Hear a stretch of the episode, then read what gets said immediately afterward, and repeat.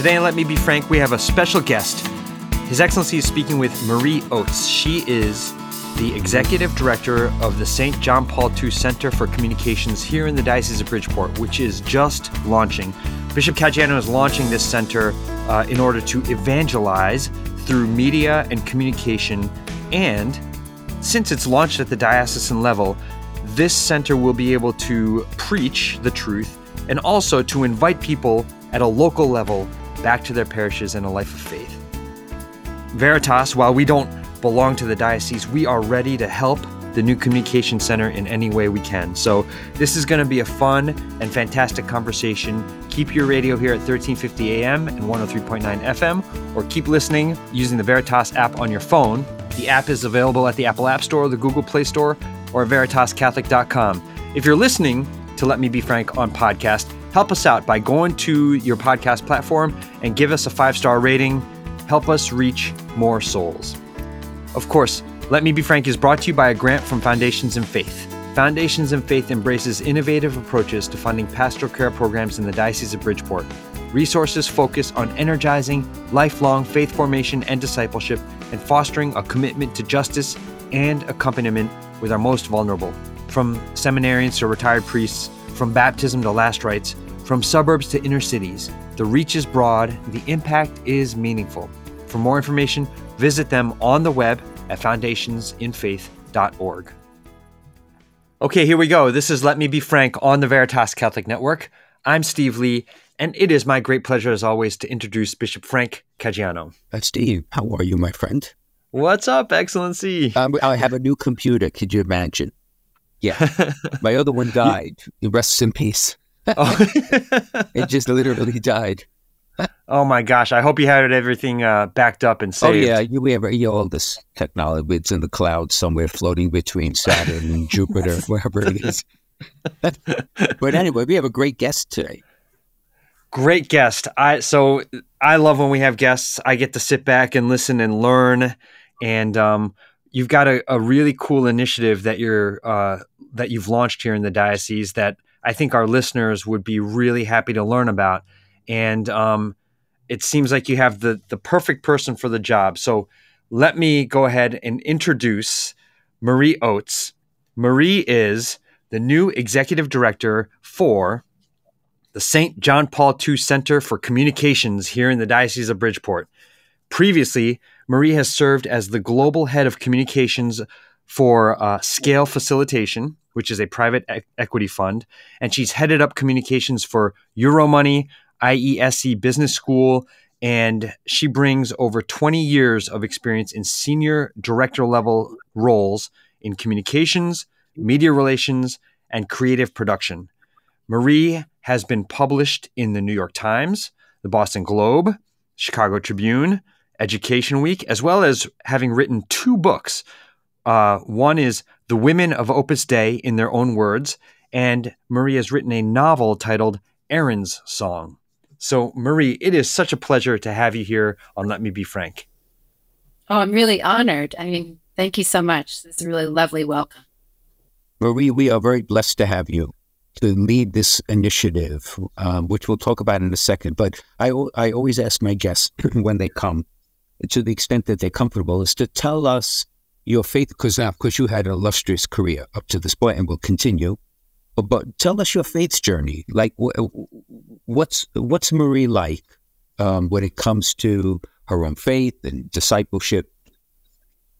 What would you like to share? So, what would I like to share? I know I've, I've listened to uh, Let Me Be Frank. I love the podcast. Um, it's helped me get to know you better because, of course, in this job, I see myself primarily serving uh, the bishop, who's the principal voice of the Holy Spirit for the Diocese of Bridgeport. So this is an extraordinary uh, role. I I feel honored and blessed to have this job after having all these secular things. This is kind of nice um, later in my career to do this because if I'm a devout Catholic, um, I was telling Stephen, I went to mass. I go to mass every day, um, and so I I I've put everything on the altar. I I've given this interview to Jesus, and I know he's gonna he's gonna take it in good direction. So I I feel really good.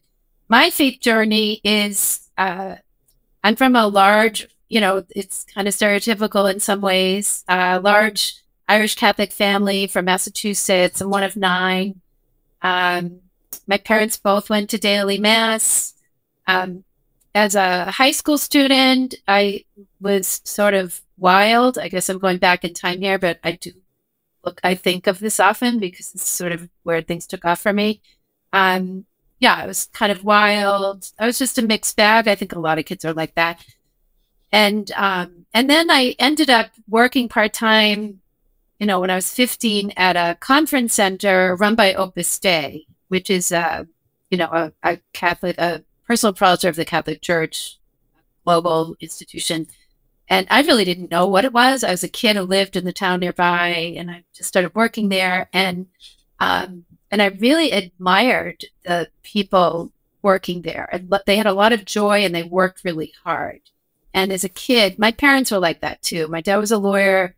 My mother ran a, a, a nursery school from our home. They were very hardworking, happy Catholics with a ton of kids, you know. And um, and so I was struck by that. And then at one point, I was invited to a retreat as a high school kid, and at, at, at this place called Arnold Hall, this conference center. So I went, and you know, and I thought I was Catholic because I would go to Sunday Mass, but I also had like a whole other life going on. I don't, in retrospect, really wasn't very Catholic. And I knew that I had this sort of double life. So I'm on this retreat and there were probably like 20 other high school kids and, um, and they all knew their stuff, you know, and I realized like, whoa, I really don't know the lingo. They're like praying the rosary. I have no idea how to play, pray the rosary. Um, they, they're going to confession. I really should go to confession, but I've not been since like first grade. And then that was massive for me. So I'm watching them queue up, go into confession, just like, well, I wanted to go and I really don't want. And so I kind of avoided going, uh, but it was a huge, like, you know, crisis inside me because I had some things I really should confess. And probably I shouldn't, in retrospect, I shouldn't even be receiving communion when I was going to Mass on Sundays with my family. So at the end of the retreat, I thought, oh, great, I, I didn't go to confession. You know, I was sort of like, I got out of it and everybody else went. I don't even know how to go to confession, too. I was sort of like illiterate. And so it was all these things. And then the director of the retreat came to me and she said, Gosh, the line was so long. I noticed you never were able to get in. I've asked the priest to stay. I'm horrified, absolutely horrified. But at the same time, I had, I didn't want to seem like I was a loser and couldn't do this. Like it was all about like the impression I was going to make. And so I went in, and honestly, my voice was shaking, my palms were sweaty. It was confessional. I thought the priest was so cool. He'd been like a Harvard quarterback. I was a jock. I was just like, oh my God, I, I don't want to tell this man things. I I've never really even been. I mean, I went in first grade and I think I lied my first confession. So I had all these things, you know, I'm gonna I'm gonna I should say to him. So I basically my voice is cracking and I said, Father, I really have no idea how to do this. I, you know, I've, I, I've really never been, I, I'm, I'm, this is like horrifying for me. I just was simple, just laid it bare. And so from the other side of the screen, he says, this is great. This is great. They're popping champagne bottles in heaven. And I was like, oh my God, that's beautiful because drunkenness is like really high on my list. I'm so happy that he said this. and then he said, Don't worry, don't worry. I'm gonna list I'm gonna read a list of questions and you just say yes or no.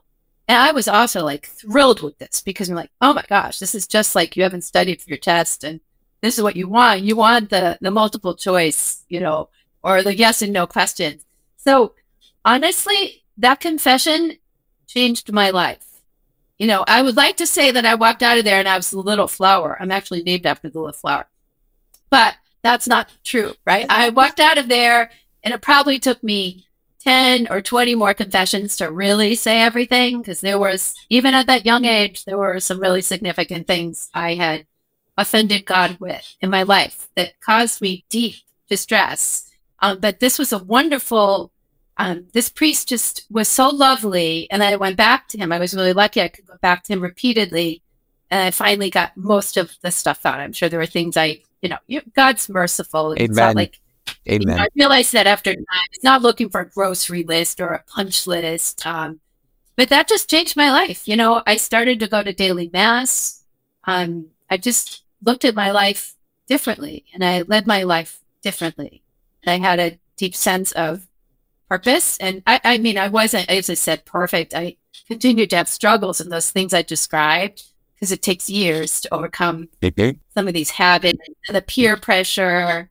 Um, yeah, but that's kind of that was the story I thought I would share with you because sometimes I staff retreats um, for people, and I've learned to open with that story, um, and it just frees people to go to confession. I've seen that that is like a gateway for them to go to confession, to, that it's not so scary, and it's God's mercy. It's a sacrament. It's for you. It's not about you know, the priest coming down on you or whatever. I mean, it's not supposed to be. And certainly I've been able to find priests who are, they just want to exercise God's mercy, Right, you know? right. So anyway, I thought just share that story. I, I that's What a a- good story for me. I feel immensely blessed. What a great story that is. It really is. And and it shows how transformative a single experience can be in someone's life, right? It could just change the entire trajectory of your life. And I think a lot of our listeners probably are res- shaking their head like I was, saying, "Yep, got it. Yep, uh, yep, I understand that. I understand that."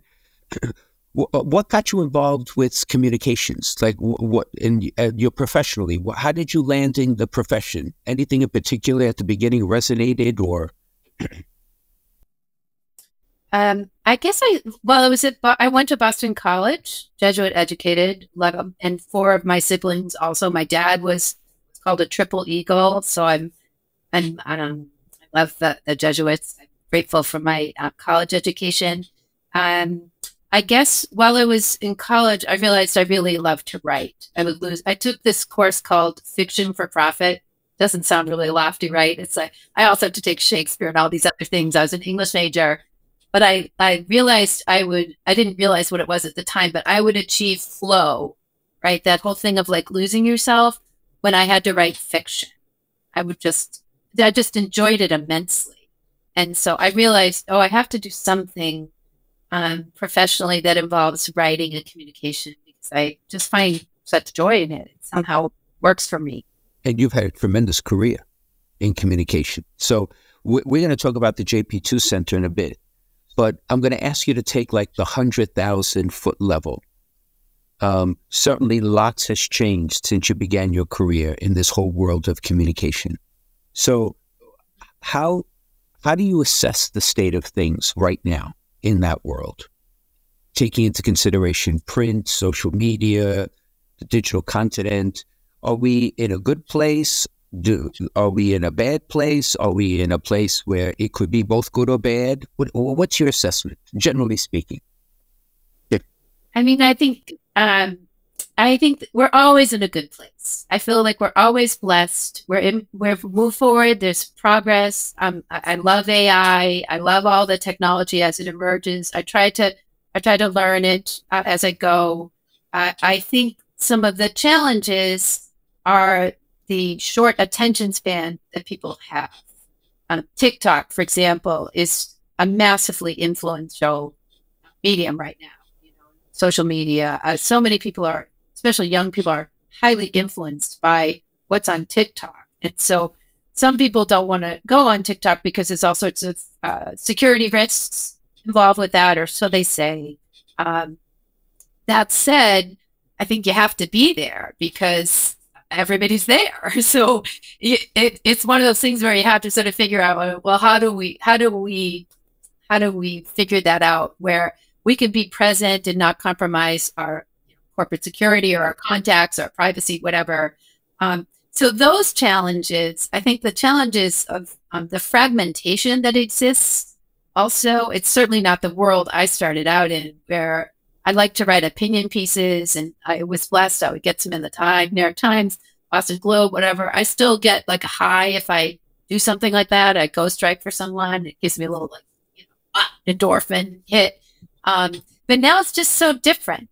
Um, it's different. You know, you, there's um, it's just a, it's a, just a different place. Uh, but it's a, it's different doesn't mean worse. Different just means we're moving forward and we need to adapt. Right. And right. we need to figure out how to communicate with today's people and especially young people. And they they think differently. They have a different. Um, mm-hmm.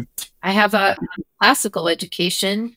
I have my metaphysics. You know, I I have I, I know the essence and form of things. I I think in that framework that Aristotle, Plato, you know, St. Thomas Aquinas, young people do not. And so you can't take things for granted. You have to you have to be communicating fundamental things all the time, which I think is um, really beautiful about this center that you are establishing, the St. John Paul II Center, because I think that's one of the things we have to factor in is that we need to evangelize this new generation with these new mediums and these new tools. We have to recognize what the opportunities and limitations are with that. And right. um, so it's going to be a different kind of evangelization. Without a doubt. And and so I've been reflecting since we've begun to work together. We this this initiative is now we're giving birth to it. Is that um, it's both in my mind. Now, correct me because you're the expert here. So when we talk about communication, we talk about means and content, right? So there's the ways to communicate and what you're communicating. Right? And what I find, which is very different than when I was much younger, is that the content, the reference point in the content, more specifically, how does one know if the content in front of me is actually true or not?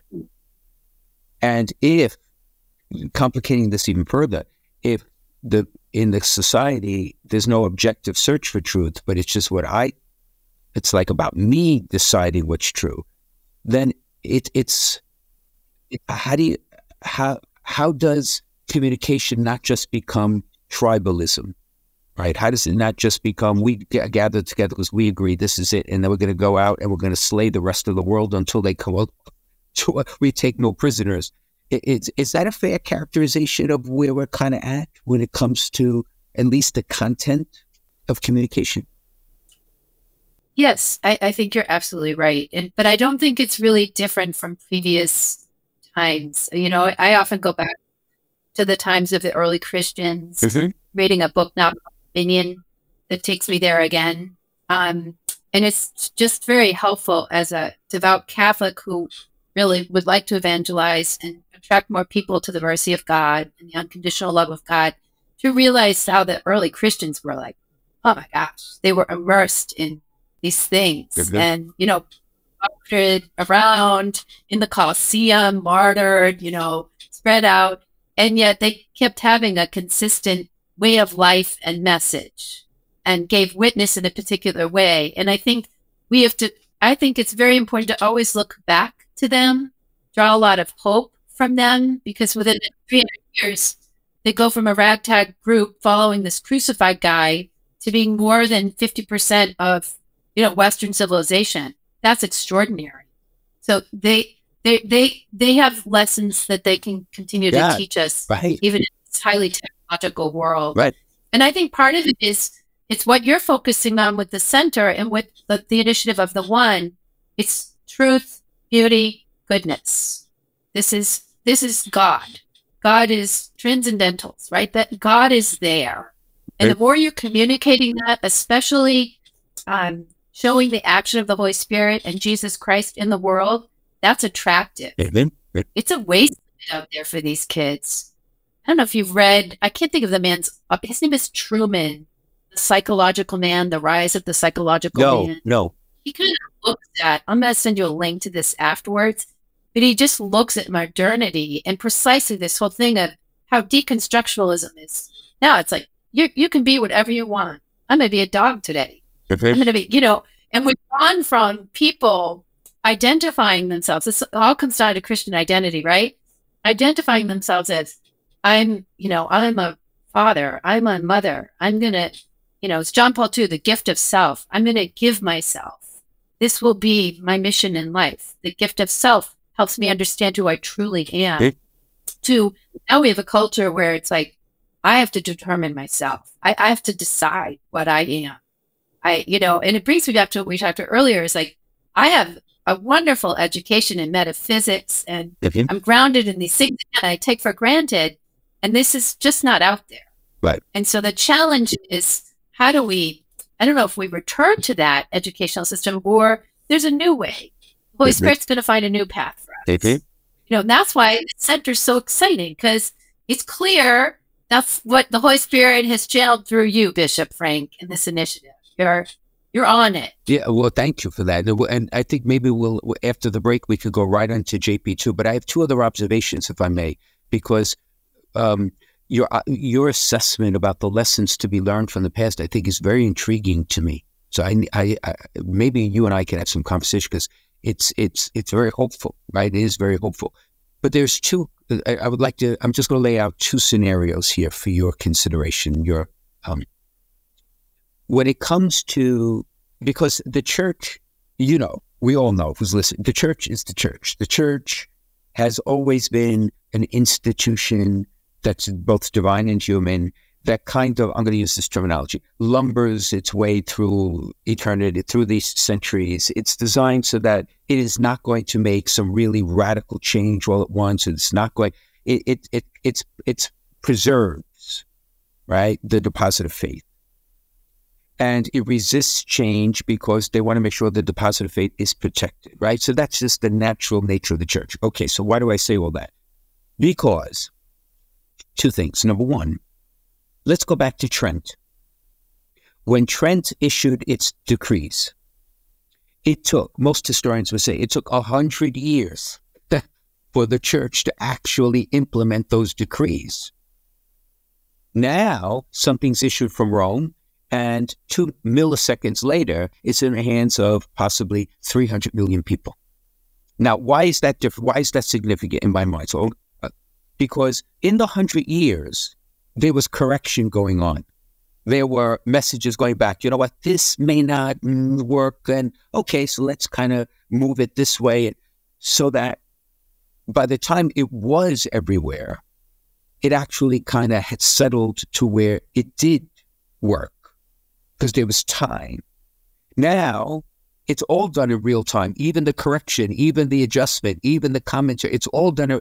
And it gives this sense of perhaps confusion, perhaps of like what's going on here. Now, is that a fair assessment, do you think? Or is that, you have another take on that? I think that's a no, no. I, I think it's a fair assessment, and um, I love Pope Francis. He's brought in an era of, you know, motu proprios and Really? motu, I don't remember how to pronounce this, but sort of what I would say is, um, and not in an offensive way, but an equivalent to sort of an executive order, you know, from our president. He does it at a kind of papal level, and there's been a lot of those under his um, papacy. I think more than Anything? previous papacies. Um, and so that's he's also very spontaneous. Um, I was telling someone recently I would find it very difficult to be his handler or his communication person because it's he's just so spontaneous and says things off the cuff with no problem whatsoever. He's tweeting, he's doing all sorts of things. I love him. He's the Pope God wants for us right now. Okay. You're- We need him. absolutely. Absolutely. I think he's awesome. And he's he's you know just like all of us. He's a sinner. He's a whatever, but he's special. He's the vicar of Christ. He's the principal instrument of the Holy Spirit during these times. Yeah. Um. So that said, based on what you're saying, um, yeah, it's hard for people to manage that, and you see some old faithful. I'll use that as the characterization. Um, struggling with some of his actions and then what you know his pronouncements or his off the cuff thing or his latest whatever um but honestly we have to adapt these are our times Right. so i still go back to the early christians but we're not going to be we're not going to be you know writing on parchment we're going to be tweeting Oh, When I'm a you mean my, digital- my writing tablet? What? I love my writing tablet. i think i mean i just think people have to get used to this Yeah. and Yeah. uh, Right. and i think the leadership also has to register like how's this helping the Yeah. faithful when i Yeah. do this? Yeah. I mean, it's kind of new Right. The other, the other Benedict scenario. and and John Paul like this. So uh, the other scenario, may, may I just present it, and then after the break we could talk about it. And that is, um, when it comes to the sins of the members of the church. Everything's in real time. Everything's in real time. So there was a time yeah. when sin was always personal, but not public as much as it is now. So even for example, and where does it have an effect? Right. The church has done yeoman's work in in contrition and in reform when it comes to abuse, abuse of any kind. But human nature, the way it is, we could pray for the day it will never happen again, but it, it may, in fact, in isolated places occur. And please God, that will eventually disappear. But until that happens, every time an incident occurs, it raises the whole issue again because in an earlier age, they may not have been known by the whole universe. So there's another dynamic here that can at times prevent long term healing. It's almost like taking a band aid off all the time. Is that fair, you think? I yeah, I think it's fair. I mean, the bigger picture for me is I, I had to go through the safe environment training yep. to take this job. Um, I'd never done that before.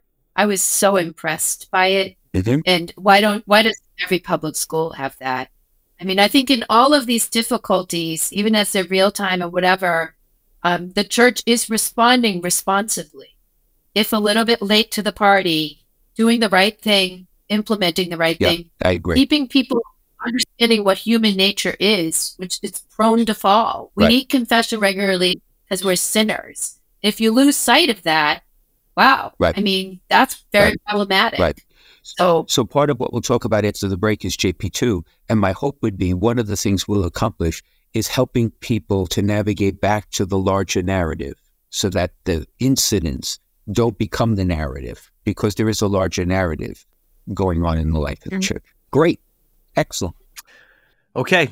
So we're going to take a quick break. This is Let Me Be Frank on the Veritas Catholic Network. His Excellency has been speaking with Marie Oates, who is the executive director of the St. John Paul II Center for Communications. It's going to be an important means for evangelization here in the diocese, and we will be right back. If you're concerned about your end of life plans, searching for a Catholic cemetery, or have loved ones who are buried in one of the 14 Catholic cemeteries throughout Fairfield County, now might be a good time to begin planning for yourself or for other family members. Call one of our family advisors at 203 742 1450 and select option 5 to leave a message or visit www.ctcemeteries.org. Many people don't realize that they can be buried with their deceased loved ones, even if all of the family's in ground plots have been taken. The Diocese of Bridgeport Catholic Cemeteries provides in ground burials, as well as columbarium and mausoleum options. This makes it possible to unite your family together in the same cemetery, and it's an opportunity to build a bridge for your family back to the church. Talking about this issue is not easy, but pre need planning makes your wishes clear, reduces cost, and helps your family avoid difficult decisions at a time of grief and loss. You can start your planning now by contacting one of our family advisors at 203 742 1450 and select option 5 or visit www.ctcemeteries.org. We can guide you through the options, regulations, and considerations to help you make the best decisions for your family. The number is 203 742 1450 and select option 5 or visit www.ctcemeteries.org. Okay, welcome back to Let Me Be Frank on the Veritas Catholic Network. Uh, His Excellency Bishop Caggiano is speaking with Marie Oates, the Executive Director of the St. John Paul II Center for Communications. Excellency? Yeah, well, Marie, we've been teasing our listeners about this center and this center. And so, so tell us, what is this center? you know, it's becoming even as we speak on this podcast. So I have a strategic uh, planning committee from my advisory board, and we're creating a plan that you asked for, and we're, you know, we're in the midst of making this thing a reality. So, mm-hmm. and basically, what we've done is we've so far done an assessment of the channels of communication that exist. Wonderful um, Fairfield Catholic County, the, the newspaper. Um, we're looking at the website, the social media, but then we're you know we're stepping back from the channels and we're sort of like, okay, now where are we going to push through those channels? And can we can we have additional channels? Right. And what do we need? To, how can we make those channels more robust and more um, evangelical in the in this Catholic sense? Um, that we're informative and informative. That's our mandate. Yep. Yeah. In a sense, for the delivery piece, the way we communicate, I think we are we are, please God, going to be innovative to bring all the means together in one roof. And you are basically going to be the director of all the means. Like everyone will answer to you, which is a first for us in a way, right? Because we've been kind of like siloed, maybe too strong a word, but we've kind of been doing kind of like our own thing, different people. Sometimes there was synergy, like there's a big event, everybody was like all hands on deck, but it wasn't in the regular recapturing of the larger narrative. We weren't all working in the same direction. So the means were all, which is new. And then the actual content is what this strategic plan is talking about, right? Like how, what is it we're going to communicate? Like, what is it vis-a-vis the one or anything else for that matter? Is that fair? Kind of looking at it that way? I definitely think that that's fair, how you described that. And so one of the things you asked me to do, which I'm working on, is create a very comprehensive editorial calendar. So that's a little bit separate from the strategic plan, but it gives me this sort of big global picture of the different moving parts within the diocesan operations at the Catholic Center and beyond. And I think that one of the major ideas will be again to to um, to amplify your voice because you are the good shepherd and the sort of the leading force that God's given to given us in the diocese. So part of this, I think, uh, uh, uh, is going to be letting you channel a little bit more or a lot more. You know, no pun intended. No, not at all. No, not at all. You said something profound before. You said that the bishop, right, is in in a sense yeah. uh, the uh, the voice of the Holy Spirit, right, in the in the midst. He's yes. one of so so consider the Holy Spirit has a Brooklyn accent. Think about that now. Yeah. For all eternity. What a great insight. That's a book worth yeah, writing. Think, uh, awesome. Even coming from Boston. Uh, all right. So now let's get back to serious stuff. Right. So can you give us a peek of some ideas in this strategic plan? Is is any like any ideas you want to share with us? What do you think? Well, I, um, it really is becoming as a we're definitely I think in general, I think we're going to do more video content. Mm-hmm. So it's wonderful that we have a, a relationship we've established with the um, Sacred Heart University folks. They have incredible state of the art studio mm-hmm. equipment that is just bar none, outstanding. And so we're hoping to use those facilities more frequently. Um, we're still thinking about what that looks like and um, you know, we're really just trying to get the house in order and yeah, gather course. the whole flock of together. Course. Of course. And then we can make our we can make our Thanksgiving meal and figure out what the what yeah. the um, content will be. I think we will do. We probably will have more of you, um, Bishop Frank, simply because um, you really are the spiritual leader and you represent the magisterium, the teaching force for the diocese. So, you know, in a sense, we can't get enough of you and the Pope, um, quite frankly. Now, that's not to say we're going to plaster everything with both of you. But I mean, that's where that's where the forward force will be coming from. So um, I think that everything will be oriented that way. Right. Now, also, the diocese has incredibly inspiring stories to tell. Yeah. And we will try to share those stories because, as we said, we need to be, um, you know, as St. Augustine wrote, I think, move to light and instruct. We need to be telling engaging stories and a narrative of our diocese of the faithful to help other people um, realize that beauty and, and, want to be an active part of it and be attracted to the Eucharist.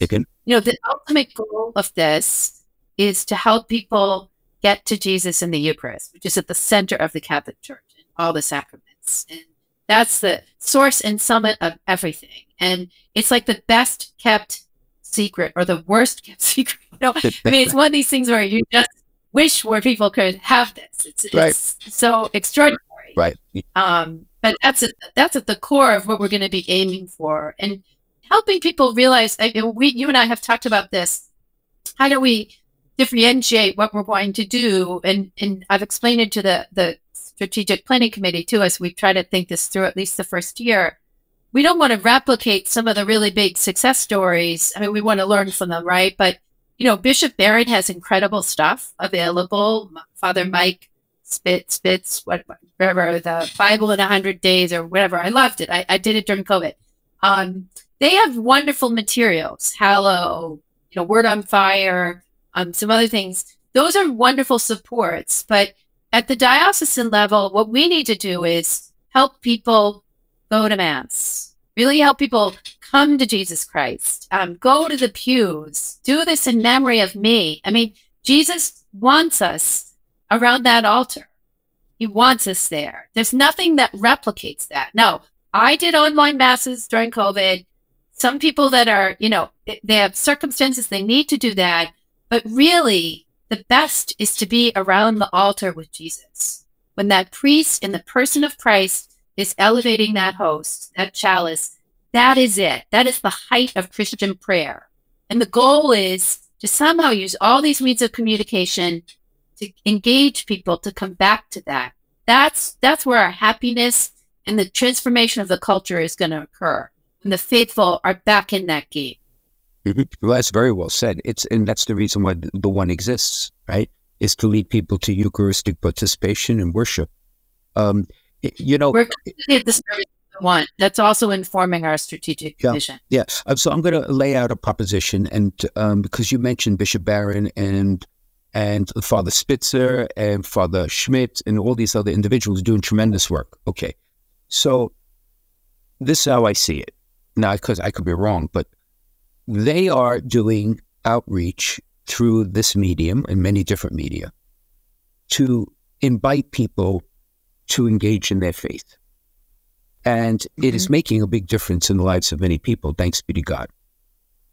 But they are unable, by the very virtue of the structure and content, to invite them also to engage in a community. Right? Exactly what you're saying because that's another level. There's there's another need to do that, right? So you could. It's almost like Billy Graham. If you remember Billy Graham and Distill Evangelist, he would engage people, get them on fire, and then you have to go to your church. You have to go to wherever you belong to worship.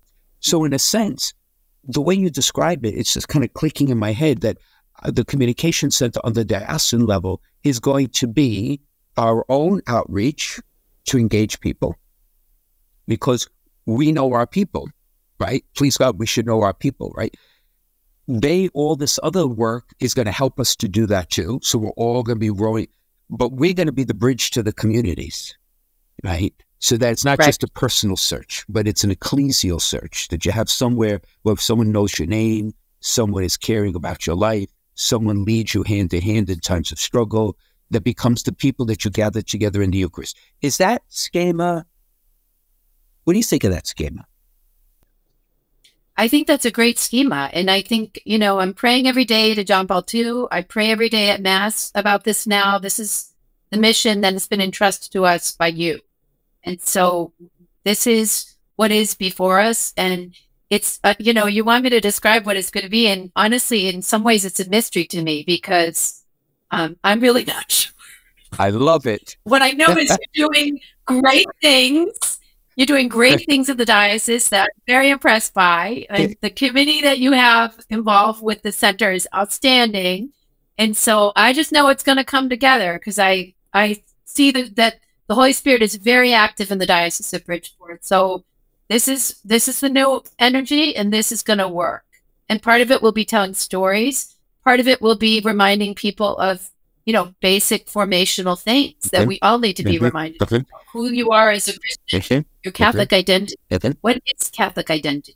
Yeah. You know, so that that's got to be a piece of it too. But it will be the goal of leading people to to worship the Eucharist, these small groups, you know, encounter and accompaniment, right. as you describe in the one.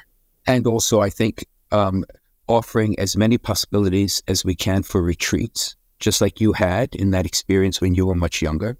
And again, you yeah. illustrated the power of story because when you told that story about at the very beginning of our podcast about the experience of confession, not only does that re- resonate in a very human way, but it teaches the power of confession in a different way than if I gave a homily on it or I taught a class on it, right? And I think Yeah. as, as important as the bishop and the pope and all the rest, and rightfully so, but I also find like in um, stealing a, a, a page from, let's say, uh, um, sobriety programs like uh, the 12 step program, when people stand up and tell their stories, it is like phenomenally powerful, right? It is phenomenally powerful. And unfortunately, in the church, and I'll, then I'll, I'll stop, but in the church, most of the talking in formal liturgical events are done by the clergy, most especially the priests. And God's people don't always have a forum to share their stories of faith. And I'm hoping JP2, the Mhm. center, will create that, right? Yeah. Yep. It definitely. We need more testimonials. I I love the stories that are coming out of um, the Institute of Formation. Dr. Donovan's organization. He has the part of your one newsletter. He's organized that with these inspirational stories from the faithful. Those are so helpful. I look forward to them. Yeah. I'm loving them. And I have to think. I think we have to give them more life. We have to think about finding people that maybe are like me who they don't have a problem telling that story, uh, their personal story, coming out, kind of, Mhm. you know, uh, coming out, you know, with this these conversion transformational moments. I think it's important to look at um, key touch points in the lives of individuals and also be there for them. Like right now, the I'm very impressed with the the cemetery, the office of the I can't think of the formal name of it, but the the Catholic Catholic, Cemeteries, Cemeteries yes. group. Okay, they have incredible outreach. Um, you know, Carolyn Killian and Dean and all those people. They they're doing incredible outreach to people at the moment of death, providing with all sorts of resources, spiritual helps, whatever. A real apostolate, a real accompaniment. That's to me, it's extraordinary, Right. and it's at a major touch point in a person's life when they are thinking existentially. They are they are thinking, "Oh my gosh, I'm mortal," and it's just the right moment to go in with like, "God is here for you, and we're here. For Absolutely. we're going to help you through this. Absolutely. We're going to walk with you for this."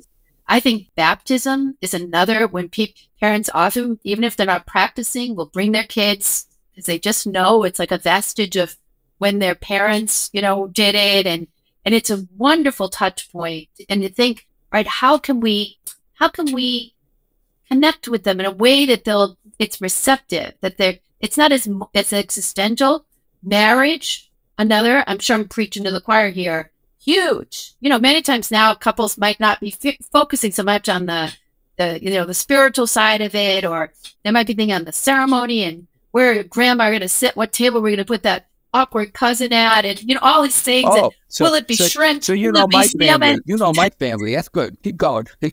we have a lot of those. And yet, what a great, it's a touch point. And it's like, all right, how do we, how do we get in there? Like, how do we, how do we connect with them?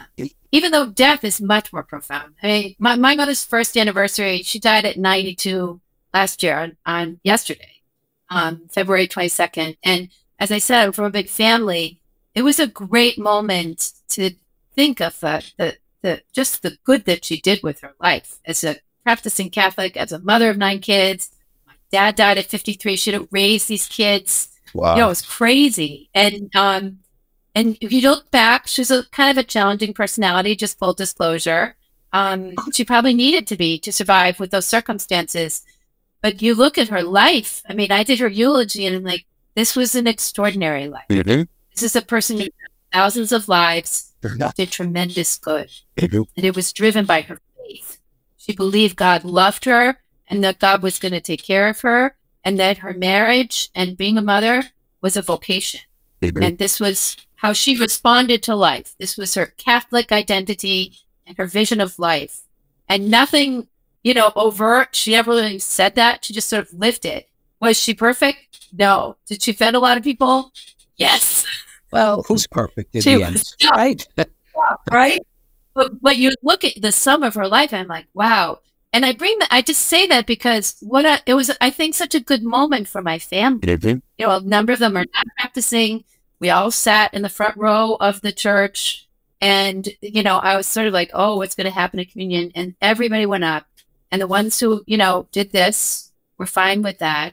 No big deal. But I just thought, this is beautiful. This is a, this is, this is how it's going to work. Thanks for listening little story there. Yeah, no, I think it's it's tremendous. It's it's filling out the formula for the one. Like the last podcast, I talked about the fourth element, right? Um, and you call them touch points, and and they are.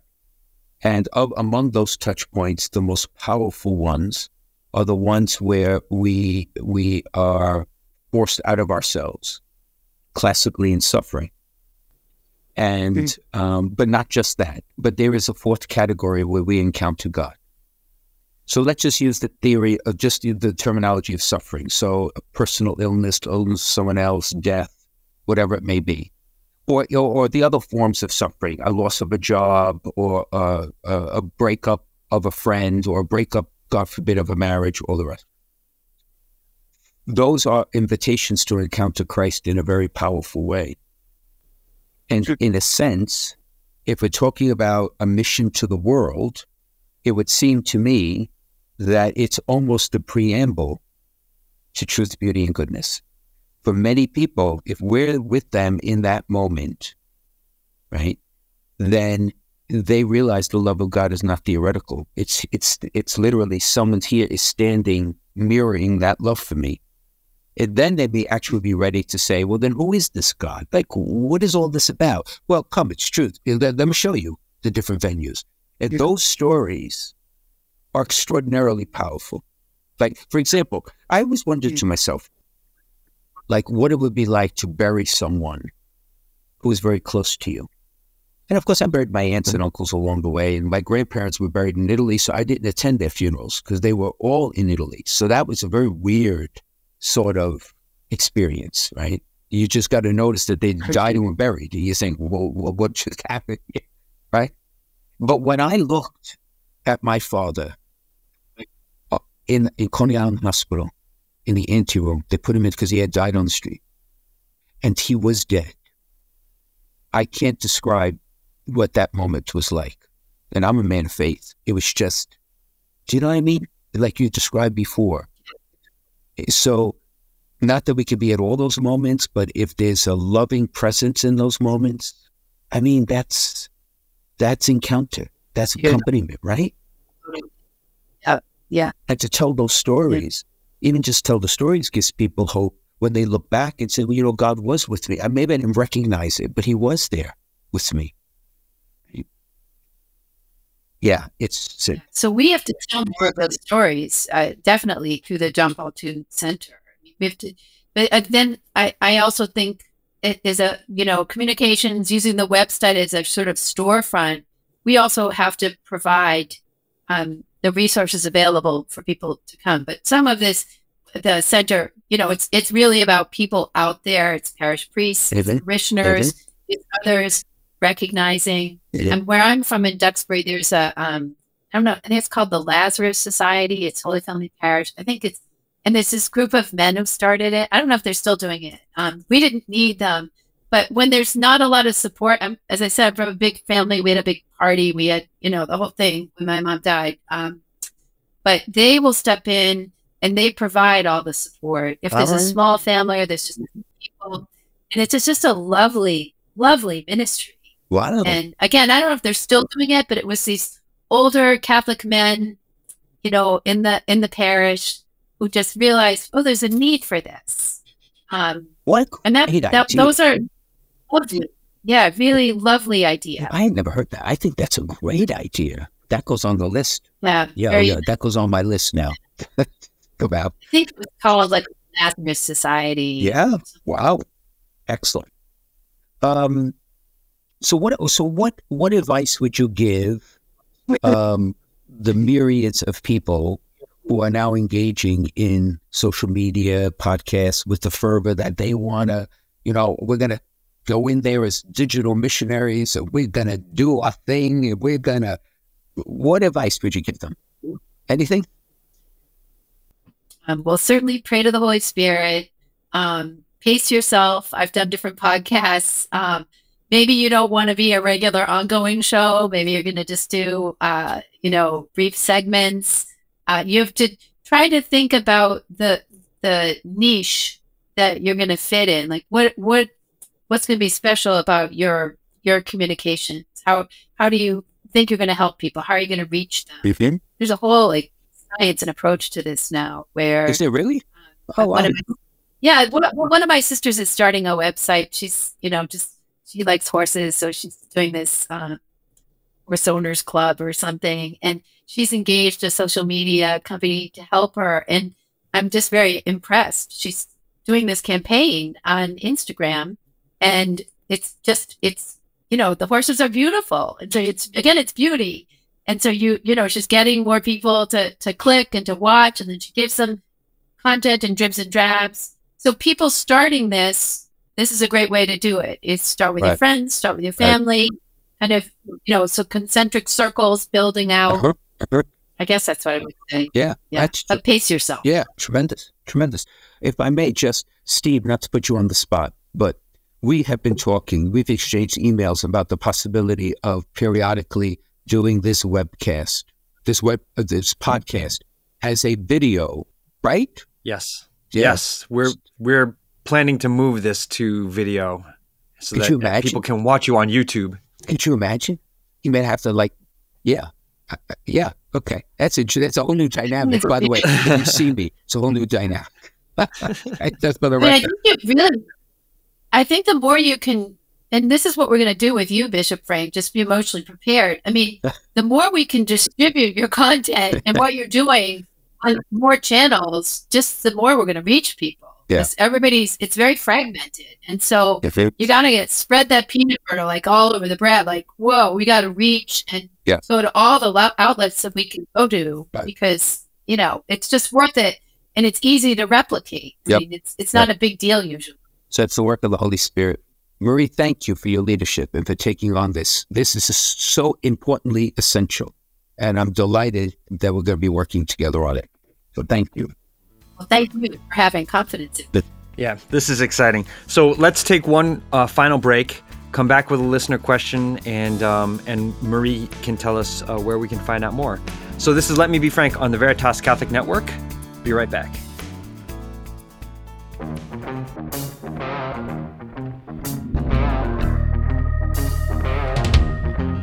Hey, this is Matt Sparazza from The Tangent. Each week on The Tangent, my co host, Father Sam Kachuba, and I go on tangents to show how intertwined the Catholic faith and our culture really are. With guests like Scott Hahn, Dr. Greg Pitaro, Kristalina Everett, and so many more, The Tangent is always entertaining and informative. Check us out on Fridays at 12:30 on 103.9 FM, 1350 AM, anytime on the Veritas app or wherever you get your podcasts. God bless.